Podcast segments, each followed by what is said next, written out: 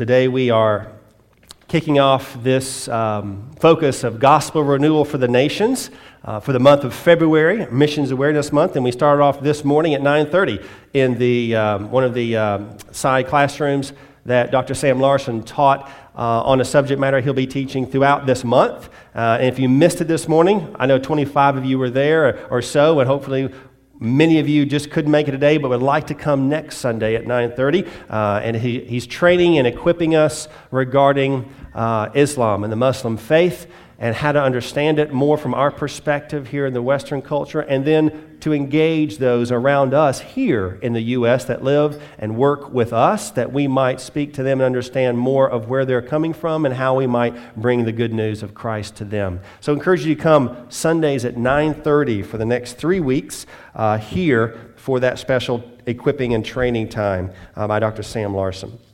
We are looking at the New Testament passage in 1 Corinthians today. If you have your Bibles, you can turn there. Also, there's the text written in your worship bulletin. 1 Corinthians chapter 2, verses 1 through 5. When I came to you, brothers, I did not come with eloquence or superior wisdom as I proclaimed to you the testimony about God. For I resolved to know nothing while I was with you except Jesus Christ and Him crucified. I came to you in weakness and fear and with much trembling. My message and my preaching were not with wise and persuasive words, but with a demonstration of the Spirit's power, so that your faith might not rest on men's wisdom, but on God's power. Let's pray. Father, just as your servant wrote those words by your Holy Spirit, we also ask that you would demonstrate your Holy Spirit power. You would provide for us by the power of your Spirit greater, more deeper understanding of what it means to know you and to worship you, to give our hearts fully to you. What that means for us in every aspect of our life. Help us to understand the most important thing that you have given us, the most important thing that really, truly matters today. In Jesus' name we pray. Amen. Well, as I mentioned with the youth, as they gather tonight, there's a, uh, a little game called the Super Bowl. It starts uh, somewhere around six or so. And this evening, I think they're estimating over 100 million people are going to be viewing this game. It's amazing. Almost one out of every three people in the United States will be somehow seeing some part of this particular football game. Well, my background was in that particular sport up through college. And I played several positions learning the sport all the way through elementary and the middle school and high school and so forth and into college. But one position that I seemed to land on on the defensive side of the football was a position called free safety.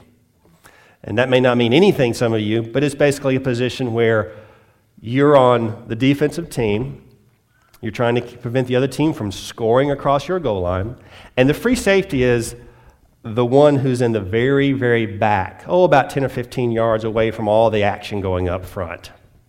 And there's one, absolutely one job that the free safety is always, cardinal rule, supposed to remember no one gets behind you. No one. And that's the only rule I had to remember when I played that particular position. There's a lot of other things, but that was the number one thing. Nothing else mattered to a free safety playing that position except this one thing. Don't let anyone ever get behind you. Because if so, it's over. You're the last line of defense. So only, only one thing mattered to me playing that position is that wherever I was, from sideline to sideline, from goal to goal, I was the last person between that football and my goal line. And that's the only thing that mattered to me. You know, simply put, sometimes in our lives, we have to kind of cast aside and work through all of the distractions. And there are many. Are there not every day distractions in our lives, things that pull us left and right, to and fro, cast us in all types of uh, distracting places and positions, and yet we lose focus on what truly matters. We, we forget so easily and so quickly what really, truly matters. Today, the Apostle Paul penned these words in the first five verses of chapter 2 of Corinthians. And as he wrote this letter to the church in Corinth, he helps them and he helps us focus on what really, truly matters. Um, we're focusing out of our even five verse text on one particular statement, verse 2. For I resolved to know nothing while I was with you except Jesus Christ and Him crucified. Our outline, as you see there, is simply the text broken into three focus points. And so that's where we are, looking at verse 2. For I resolved to know nothing while I was with you except Jesus Christ and Him crucified.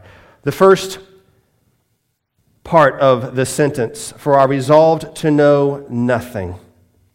It might seem at first glance, when the apostle pens these first words of this statement, that he might be somewhat simplistic or maybe anti intellectual or even anti doctrinal because he seems just to throw everything else aside. And it might seem to some that Paul is advocating a non intellectual, very simplistic faith. And that doesn't seem like maybe the Paul who has written many other parts of the New Testament, where he says other things.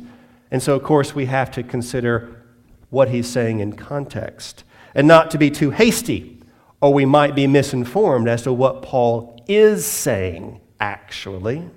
Paul himself received extensive, training throughout his life, education in Jerusalem, and so forth, as he was raised in the Jewish culture, as he mentions in Philippians. He was a zealot. He knew the law better than anyone else. He was a Pharisee of Pharisees. He was educated in many ways. He understood uh, intellect in a very significant manner, and he grew in his training each year and each day of his life, I'm sure. He was well read. He understood many of not just the Jewish culture, but also the Hellenistic culture. And Paul himself was very aware of the Greek quest for knowledge and wisdom and what that meant. We see in Acts chapter 17 while Paul was waiting for them in Athens, it says, he was greatly distressed to see that the city was full of idols. So he reasoned in the synagogue with the Jews and the God fearing Greeks, as well as in the marketplace day by day with those who happened to be there. He reasoned. To reason, you must understand how to argue, how to discuss, how to interact with ideas and conceptions and, and thoughts in an educated manner. That's what Paul did. He knew how to do this. So, certainly, when he says, For I resolve to know nothing, he was not saying, he is not saying, you need not know anything else, absolutely not one other thing. That's not what he's exactly saying here. In fact, throughout church history, and those of you who are church history buffs or just history buffs, we can see and understand throughout history. Many cults, factions, heresies, religious movements have even been founded on erroneous beliefs and convictions that stray far away from sound doctrine from the Word of God, from truth as God has revealed it to us. Throughout the history of the world and the church, we see how these things have been erroneous from the true message of the gospel. We know that teaching sound doctrine and the deeper truths of the gospel are a passion of Paul, even himself. And in fact, in this very same letter, if you just go over a few more verses to chapter 3, you see how Paul will even rebuke a little bit his audience for their spiritual immaturity because they're not digging deeper and going further in their understanding of sound doctrine and truth. Look at 1 Corinthians chapter 3. He says, Brothers, I could not address you as spiritual, but as worldly, mere infants in Christ. I gave you milk, not solid food, for you were not re- yet ready for it. Indeed, you are still not ready. therefore exhorting them they need to go further with their understanding of the gospel, to continue to grow and to mature. So, certainly, Paul is not advocating just a simplistic, non depth education of the gospel, of sound doctrine. Half the New Testament itself is Paul's personal autograph, as it were, of sound doctrine. We have it there in our own hands. In fact, time and time again, from the early church and the councils we see, all the way to today's evangelical movements, it has been doctrinal purity that has significantly helped reform the church. Time and time again. The church is always reforming and needs to be always reforming. Always. For those who may say, Oh, I'm reformed in my faith, that means, I hope you understand, if you're truly reformed, you're always reforming, continually growing and understanding and applying and seeking to move forward. Knowing doctrine is very important and useful for deepening one's faith. If I were to ask some of you, or all of you sitting here, so how much, how much do you really enjoy regarding seeking sound doctrine? How many of you would understand the study of epistemology? Or possibly the study of ecclesiology or eschatology or soteriology or pneumatology these type of ologies. How many of you have studied those type of doctrines? Maybe some of you have and as i said those words you're like oh that's a great one to study. Oh yeah i really love that. Others, of you didn't quite catch any, any of the words i hardly mentioned in passing. Yet some of you maybe love that type of knowledge. Others maybe love bible facts and bible knowledge from Genesis to Revelation, going through the scriptures time and time again in depth, over and over, studying the Bible in its purest form as possible, and spending hours going verse by verse, soaking up the knowledge of Holy Writ. Maybe that's where you are. All those things are excellent. They're good. They're useful for growing in our faith. Absolutely. We should be commended towards those disciplines, those pursuits. All of them good and useful. But I would argue that they might still fall short in themselves of the one thing, the one thing that Paul says here that really, truly does matter. So, we know what Paul doesn't mean, but what is Paul actually saying then to his brothers and sisters in Corinth? Here's what he's saying. He's saying this simply right here in the first part of this verse. Though there are many good and truthful things I could teach and preach, there is only one, really one thing that matters for me to proclaim. One thing. Everything else is a penultimate proclamation to the one proclamation that I absolutely must. If I have no other time, no other opportunity to preach or proclaim anything else, I must always, continually proclaim this one thing. That's what he's saying as he starts in his statement, For I resolved to know nothing. I resolved to know nothing while I was with you, the second middle part of verse 2. Specifically, what is Paul saying when, I, when he says, while I was with you? Well, if you focus and understand, of course, the, uh, the root of Paul's missionary journeys, the Apostle Paul is referring to the year and a half that he spent with the Corinthians while he discipled and taught them in the doctrines of grace. We know that to be true. Acts chapter 18, verse 1, and then moving quickly to verse 11. Verse 1 After this, Paul left Athens and went to Corinth. Verse 11 So Paul stayed for a year and a half, teaching them the word of God.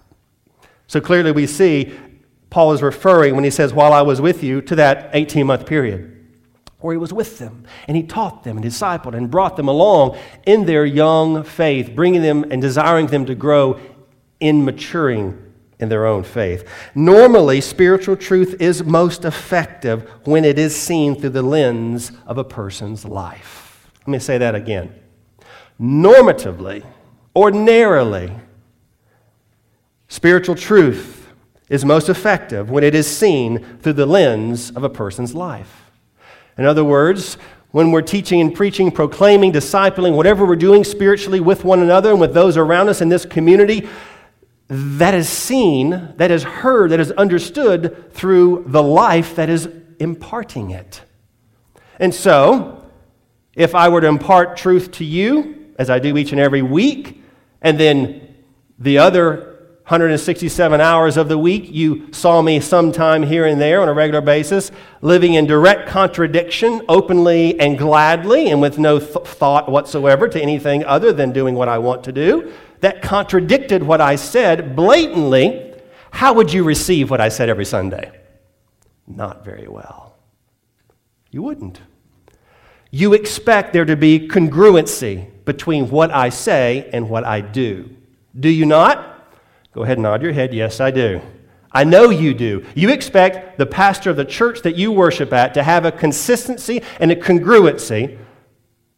Pray tell, not perfection, but a consistency and congruency between what I proclaim I believe and what I seek to follow and what I actually do, day to day, week to week.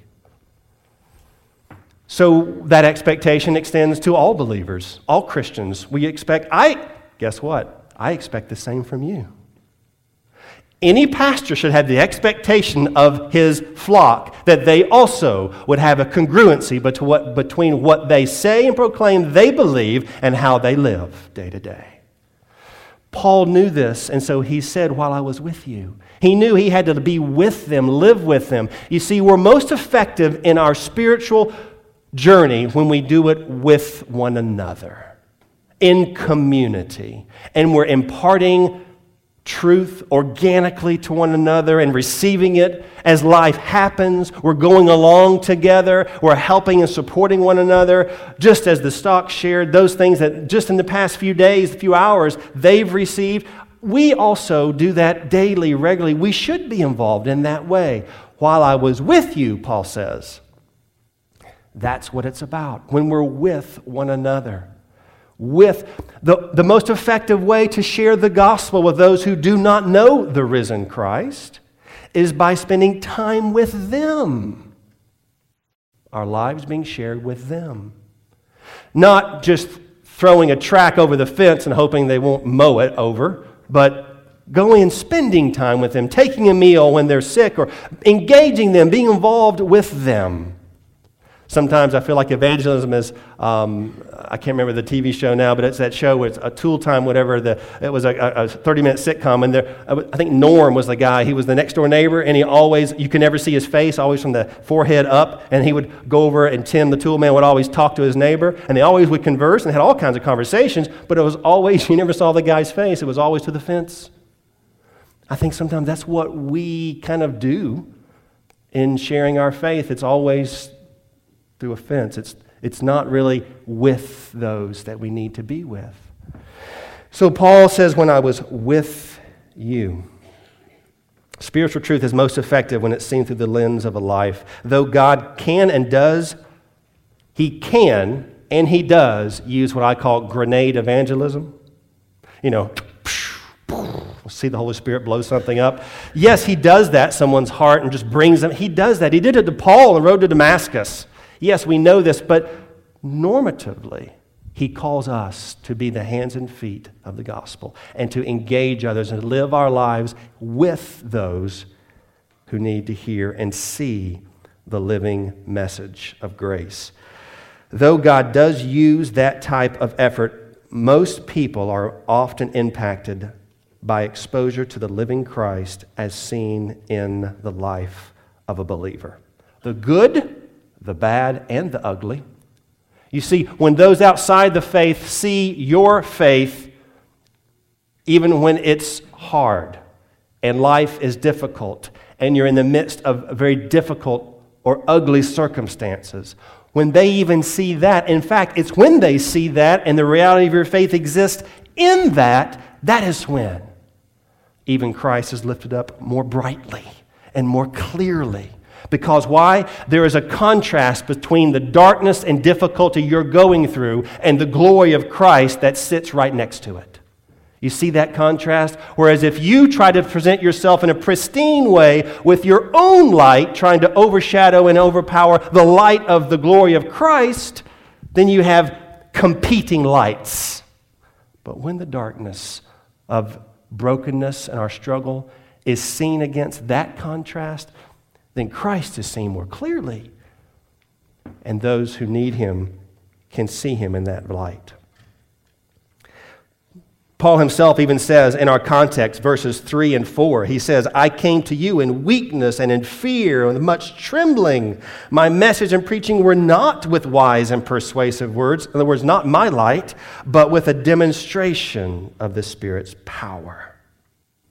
While I was with you, even though I was weak, I was afraid, I was trembling, I was with you, and I shared my life with you. How are we going to change North Cobb County? How are we, Christ Community Church, going to impact Kennesaw, Georgia, Acworth, Georgia, wherever we live in this nucleus area? How are we going to see it change for Christ? How are we going to see the glory of God become the glory of North Cobb County? It's by day after day sharing our lives with others. Day after day after day after day.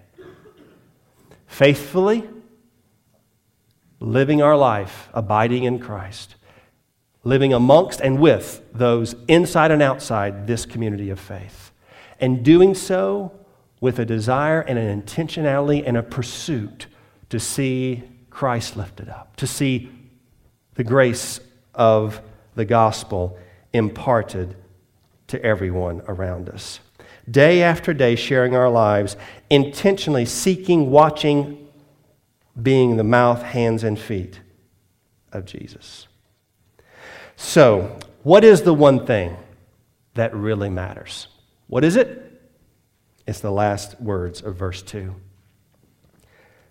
Jesus Christ and Him crucified. That's what matters. That's all that really matters. Jesus Christ and Him crucified. Remember, Paul was called to preach the gospel to the Gentiles, but he also finds himself in front of a Jewish audience many times. So when he says, I know, need to know, resolve to know nothing while I was with you except Jesus Christ and Him crucified. What was Paul really saying? What did he mean when he said, Know nothing except Jesus Christ and Him crucified? Well, as I said, he had an audience primarily, he was called to be the missionary to the Gentiles, but he also at times had a Jewish audience, and he had a mixed audience many times. To you and me, the message of what this is saying, Jesus Christ and Him crucified, seems obvious. It's like, duh, of course I know what that means. It seems clear, it seems simple, it's, it's very much to the point. But to the Jew, listen, to the Jew, the message of Christ crucified was very offensive. And to the Gentile, the message was nothing less than foolishness, you see. To the Jew and the Gentile who Paul was seeking to reach with this message, it was either offensive or absurd. To you and I, no. But to them, Paul faced both complete rejection and offending his audience, or basically being called a man of insanity. So, just stating historical facts would fall short.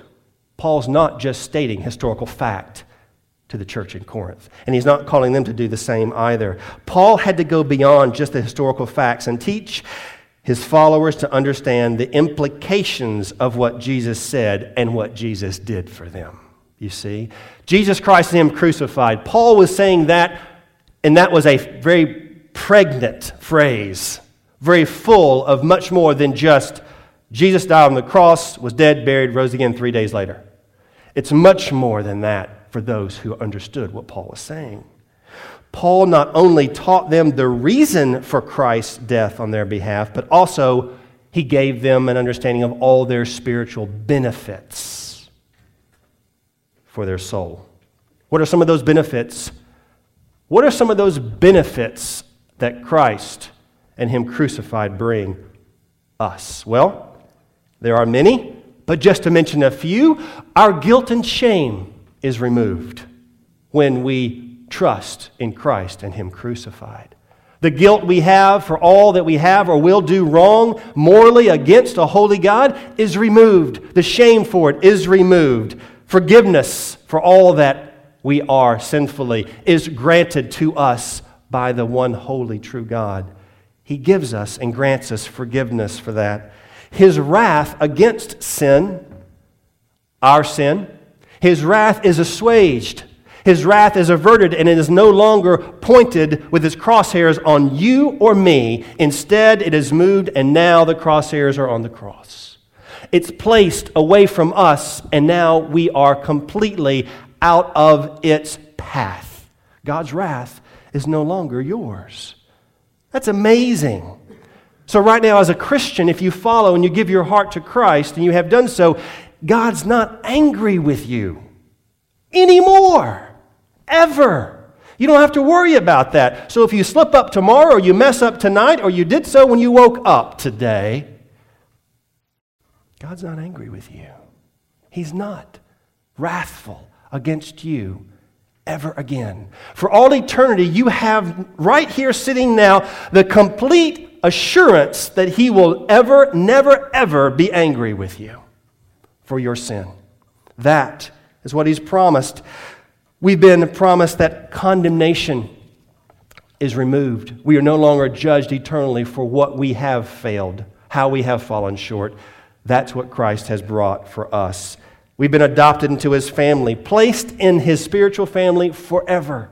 We're now a member of that eternal family. Being part of the church is being part of that family. We're heirs of Christ's riches. His Holy Spirit is given to us for all eternity. You have the presence of His Spirit living and abiding within you. That's the benefits of Christ and Him crucified. And you have eternal security promised to you. That means forever and ever and ever and ever, for all eternity, you are His. He's captured you, and He will never let you go. And you have that security. These are just a few of the benefits that Paul is wanting us to realize. Every year, by way of application here, every year I seek to bring messages in the month of February. Those that have been here in the past few years, you know, seek to bring messages that will encourage, that will redirect our focus and our thoughts towards how we might get behind seeing the gospel spread to all the nations. One of those specific ways we all participate, is what we've already mentioned in this service, is to participate in a financial commitment on how we might give over and above to see the gospel go out to the nations. Well, Every year, we ask every person in the church to take this whole month and consider how much the Lord would provide through you to support missions over and above your regular giving. Now, for some of you, this may be new, but for some of you, you've been here before. And for some of you, regular giving itself to the Lord and His church is a discipline that is very manageable in your life. It's a discipline you've worked on, and now it's very manageable. And you really have not made much effort, though, to grow beyond what is just manageable for your giving.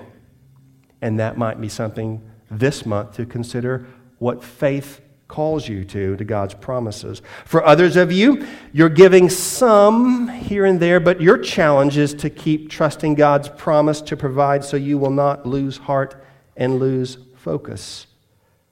So you're growing a little bit, but you need to take the next step to trust the Lord, even in your regular giving. For others of you, maybe you're not giving anything at all right now. Maybe you haven't been for a while.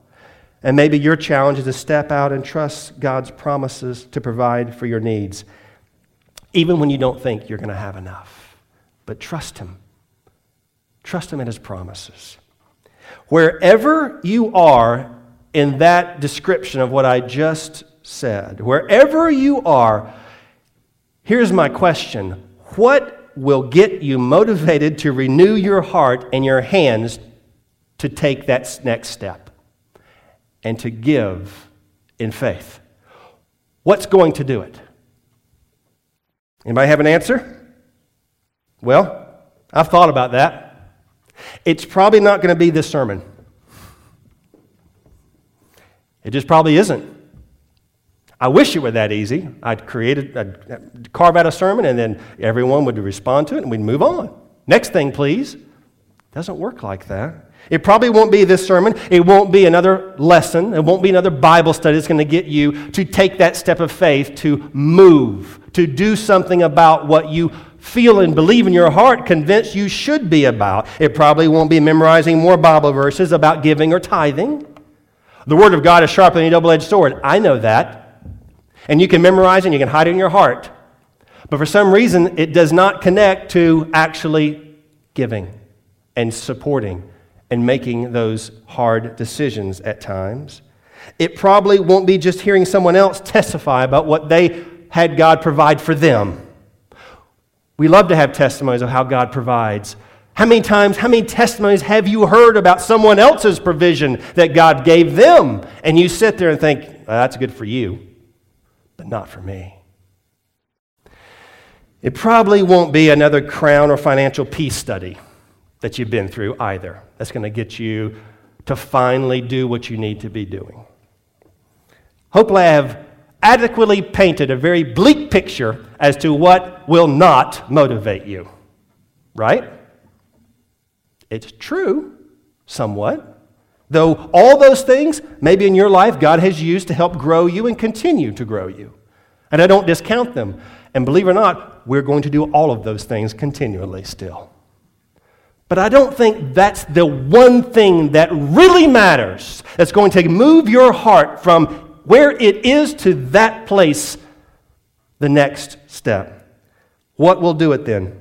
The only thing that really will do it is what really matters. Is that you truly believe Jesus Christ and Him crucified. That's the only thing that's going to do it. I can't convince you of that. All that can all I can do is share with you what I know will change your heart and will move you towards obedience in the Lord's desires for your life in all areas of life is Jesus Christ and Him crucified. Knowing, trusting, loving, embracing, depending on the crucified, risen Christ, completely abandoning everything else in your life except this one truth Jesus Christ and Him crucified will change your very life daily. Trusting in what He's done and His promises and leaning wholly and fully on Him every single day, every encounter, an opportunity where something is difficult or hard, or you can't see past it, or you have no hope, you've completely given up. The only thing that will truly change, the only thing that matters, everything else does not matter. You have to understand, nothing else really matters except Jesus Christ and Him crucified for you. For you, not for someone else sitting next to you, but for you. Do you really believe it? For yourself, for your heart. Do you embrace it truly? Those who turn the world upside down for Jesus only do so when He is all that matters to them. That's the only way it happens. You don't turn the world upside down. God doesn't use you to turn the world upside down for Him as a casual endeavor, as a sidetrack, as an option, check B. That's not how it happens. It is laying it all out there, completely trusting Him, giving yourself wholly to Jesus Christ and Him crucified. power, prestige, reputation, affluence, or influence, lifestyle, or money, none of those things can truly matter to your heart.